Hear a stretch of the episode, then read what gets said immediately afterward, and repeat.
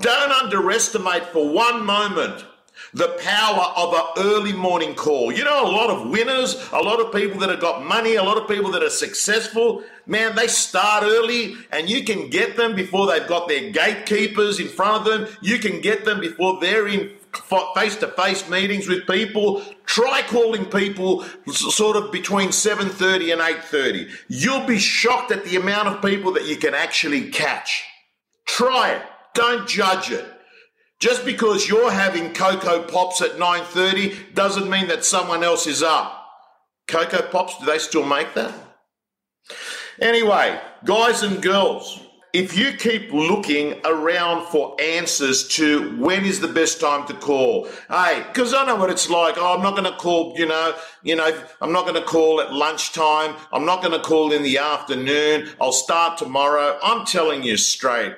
Prospecting is not rocket science. It is simply the behavior of persistence. And I've got to tell you why you need to have this persistence.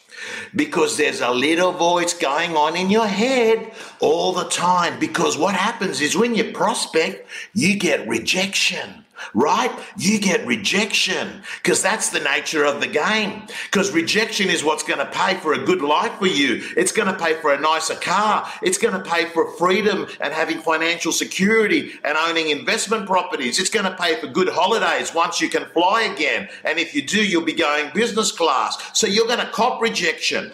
But what happens is you've got this little voice inside your head saying, see, it doesn't work. I've just been rejected. This this is not the way it's done anymore, right? That's what actually happens. And you've got this self fulfilling prophecy where, because you've got the little voice that's saying it, and then because it happens, you say, wow, I was right. It doesn't work. So what happens is you psych yourself out of it. Do you understand that maybe what I'm talking about is your problem that you've actually got no belief in it. It is your ticket to freedom.